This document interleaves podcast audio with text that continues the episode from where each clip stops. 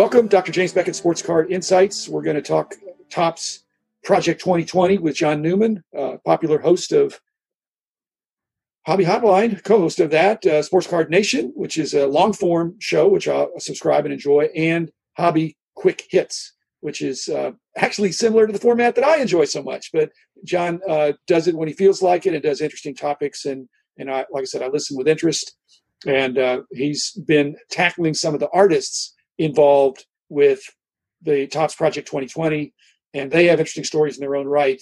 But the big news in the hobby, John, and I'm sure you would agree, is this the explosion of prices on some of the early Project 2020 cards, uh, almost regardless of artist. Yeah, yeah. I mean, you've been in the hobby a long time. Uh, I'm I'm on you know almost 40 years. I got to be honest with you. I've never I've seen a lot of things. This one sort of takes the cake right now as to where it's went. I was kind of reserving judgment on it. You know, I like art. I'm not opposed to art, and and but I was curious to see how receptive the hobby uh, would be. Both, you know, and then you got the art world merged into it, and this has went places. Honestly, I did not. I couldn't have predicted. It. If I, I'd be lying if I said I saw this coming because, quite frankly, well, the, I didn't. The hobby. If we listen only to people in the hobby, their consternation, their concern was about the price point. That these are going to be Yeah. twenty dollar cards and they're fresh and they're unlimited print to demand. But that twenty dollar price is exactly what interested people not in the hobby. The higher price point was actually an attraction because I think the artists thought, well, that's cool. They're going to be a little bit. They're more of a premium product, and and there's some you know some some people coming back to the industry that are that are looking for quality stuff, and a higher price suggests, hey, this is this is going to be a high quality item, and it and they delivered. They did. The one thing, you know, full disclosure, the one thing I was a little leery about, the $20 price point didn't so much scare me. But when I heard they were going to be doing two cards at that price point, not every week, but literally every day, Monday through Friday.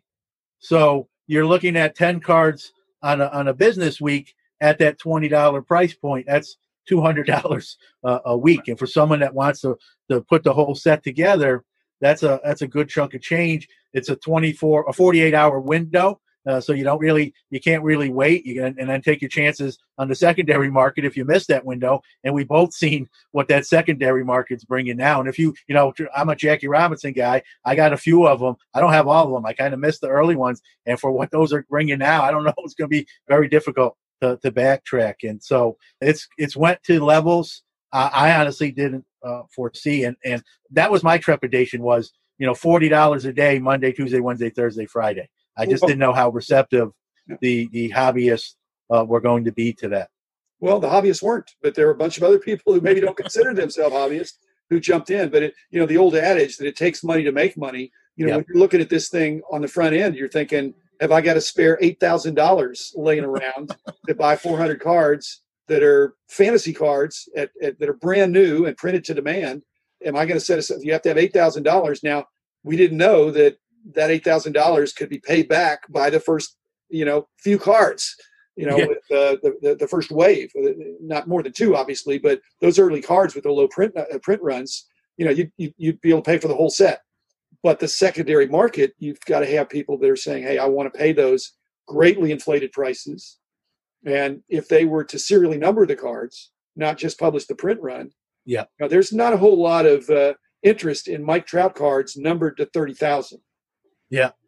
Well, Okay. now there is. well now there is but i'm just saying not having the Yeah. serial number uh, gives it, but but it's the numbers are known and Yeah. so again the lower numbers i think are are going to be solid but you know even uh, of course are there 34000 collectors that would that, that that think mike trout is is amazing yeah there's more than that Yeah. but you know so we'll see what happens with the with the secondary market uh, of the artists that you talked to how many of them were really clued in about the hobby and really understood what they were getting in for all of them or most of them I'd say 80% Dr. Jim were former collectors as as kids.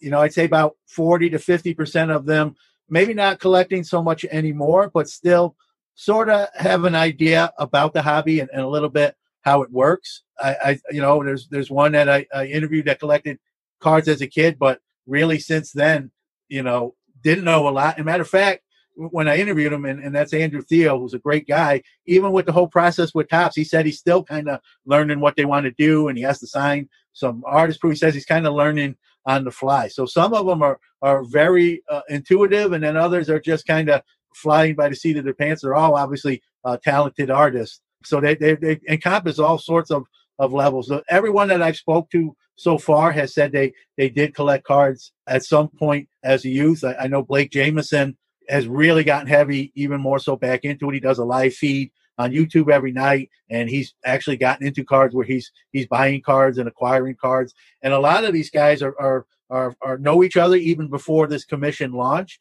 and so there there there's some friendly banter, and they'll go uh, on each other's social medias and you know praise each other man that that card's great or you know put fire emojis and and and talking to some of them too dr jim they, are you know they're they're pretty competitive in, in, a friendly sort of way. They you know they you know like most of them tell me they want each new release to be better than the prior one or hit a higher number uh, of, of, sales than the prior one. Do you know what their deal was with Topps? Because I, I, can speculate, but did they get uh, a certain number of their own cards or all the cards? I believe, and again, don't quote me, but I'm, I'm feeling pretty confident, and, and, just from my conversations and, and piecing stuff together, even from other sources, I believe they can buy some of their own cards at a discounted rate, somewhere in the six to eight dollar range, where we're paying, you know, uh, seventeen to twenty, depending on on how much we buy. I think they can buy their own uh, cards at, at that six to eight dollar level. I they I, I think they were paid, and again, I, this is kind of informative speculation, if that's a term. I think they, they were, you know, commissioned and paid a, a, a, an agreed amount. Uh, that amount, I don't know. And then I believe they do make more based on the sale. So, if, in other words, if their card sells 30,000 copies, they're going to do better than if their card sells for 10,000 copies. How much better? I don't know. Uh, that's for them to know, I guess, and us to speculate or guess if, if we so choose. But they, yeah, they have a, I believe they have a skin in the game, as the saying goes, to the better you know the, the sales are, the better uh, they do. And I, I, don't think there's anything wrong with that. I think you, you you should be rewarded, you know, for for your work if that's the case. Well, that Blake guy, he's he's trying to collect every. He's trying to get a set, isn't he? Yeah, he's he's, he's buying. Yeah, he's he's. I think he's collecting every set. I know he he told me that a card store that he was very fond of growing up is actually still in business, which is is something to be said about that alone. But he's giving that card store owner that he knows every one of his renditions when it's all said and done. So that uh, store owner left an impression on Blake, who knew then, right, that uh, he's going to be in possession of 20 Blake Jamieson, you know, Topps 2020 project cards, but who knows what secondary market value. That, that kind of affirms my my theory. You know, I had a I had a, a deal with Topps back when they did a fan favorite card to me. Yeah, I had to sign a contract, and I signed some cards, and I got some cards, and so if it's like what I had, the it's like back in the day with uh, Sy Berger. They, they, they Topps didn't pay a lot of cash up front, but they promised you these other goodies. And so for me, they paid me a little bit of money. It wasn't very much, but still, I was happy to be part of it. Yeah. And then I got a number of cards that I got for free. I suppose I could have bought more if I needed more, but at a at a at a favorable rate, but I didn't. Um, and then you know, in the autograph versions, I got uh, a few of them I mean, most of them went into the packs, obviously. Yeah. So they were. Uh, so so my guess is that I would think the artists would at least get some free copies of their own, and then but maybe they get a complete set of everything, because Topps, you know that in lieu of writing a huge check, and if they do get a royalty for his you know what sells more and more, you know that's fine too. Uh, either way, it's it looks like this has been an amazing home run for Topps. and even though I don't know, I mean, these these artists are already successful in their own right. I hope they do well on this, but it's it's broadening their their reach. So I hope it's win win win, and I, I think it probably is, and they're having fun doing it.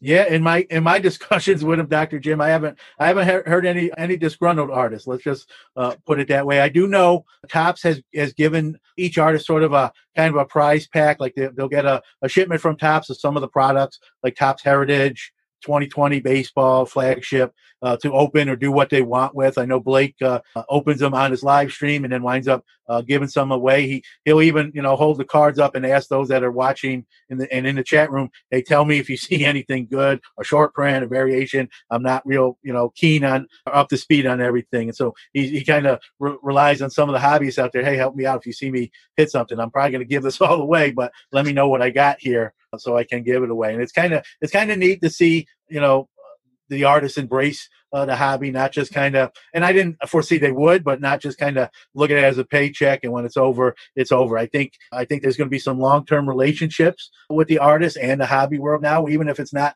even with Topps, but I think they're going to be involved in some form or fashion in, in the sports card hobby. And that, you know, to me, I, I like that. I don't know, you know, maybe some wouldn't, that's everyone's entitled to their opinion, but I'm enjoying it more more than I anticipated. You know, and it'd be interesting with some of the recent sales numbers. You know, these artists aren't foolish either. They know what the cards go for to the general public. And if this is something Topps is going to do, I hope not, but if this is something they're going to do on a yearly basis, I got a feeling if they either the same group of 20 artists or they bring in a new group of 20 artists, I think that those contracts might be a little more expensive on the 2021 uh, Topps project. Well, I just got off the phone with uh, Tim Shepler, uh, yeah. Shep, and I, he he had not listened to uh, to uh, Drew's. Let me get that autograph episode where you were on. There was the panel talking about the different grading companies. Yeah, you were discussing why the grading companies couldn't work together more. Yeah, well, uh, and why the card companies can't work together more, which is which is as being a former business owner, it's kind of obvious. It's it's really tricky for yeah, competitors yeah. to work together. But my idea that I floated with with Tim was just the idea that you know Upper Deck could do a project 2020. They could take 20 iconic hockey cards in their 30 year history. It'd be nice if they go back farther, and maybe there'd be some Parkhurst kind of things that they could they could uh, that they could get maybe. So they could execute it because they have a hockey license. But football and basketball being owned by Panini, they would need permission from Topps.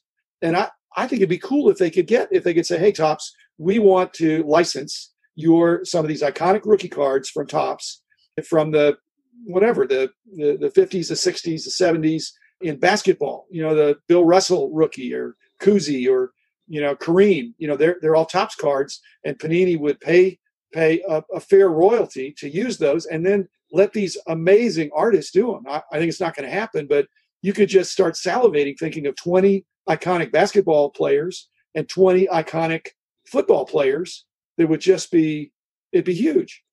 Yeah i'll be a way I, to make it happen with the revenue share. Yeah i agree. I, I, also agree like you said i don't know if Topps is going to uh, allow that but then it makes you want to piggyback off what you said dr jim. Does then panini or upper deck you know just do some sort of art project uh, yeah. without it being on a rookie card so to speak well, in no, other I, words, a LeBron James art piece. I know Panini just did a Zion art piece. I, I, don't know all the specs about it, but I know they did a giveaway uh, pertaining to it. So I, I, I expect I'd be shocked. Let me put it this way: I'd be shocked if Panini, especially Panini, doesn't do something of of the ilk. And if it's without Topps' permission, then it's just going to be not on not in card. It'll be a card, but not on an actual card that was issued, so to speak, like what Topps you know Project 2020 is. They might just do you know, a, a canvas piece. Hey, here's a, a beautiful rendition of LeBron James playing by artist so and so. And so I'd, I'd be very surprised if we don't see something uh, of that ilk uh, very soon. Well, I, have got a lot of friends at Panini, but they are in court right now because they they they they have a squabble with Upper Deck about showing. Michael Jordan in the background, and LeBron is one of Upper Deck's guys. So again, I'd love it if there was a level of cooperation that uh, collectors could have access to these really cool ideas. So we're out of time. Uh, John, engaging guest as always. Enjoy spending the time with you. And again, I encourage listeners to uh, not just listen to John's uh, Sports Card Nation, do that, but especially he's got some episodes in the can and coming up that uh, have these Project 2020 uh, uh, artists who are each one has an interesting story. So hats off to you, John, for doing that. Listen to that. And if you want to listen to me, I'll be back again tomorrow.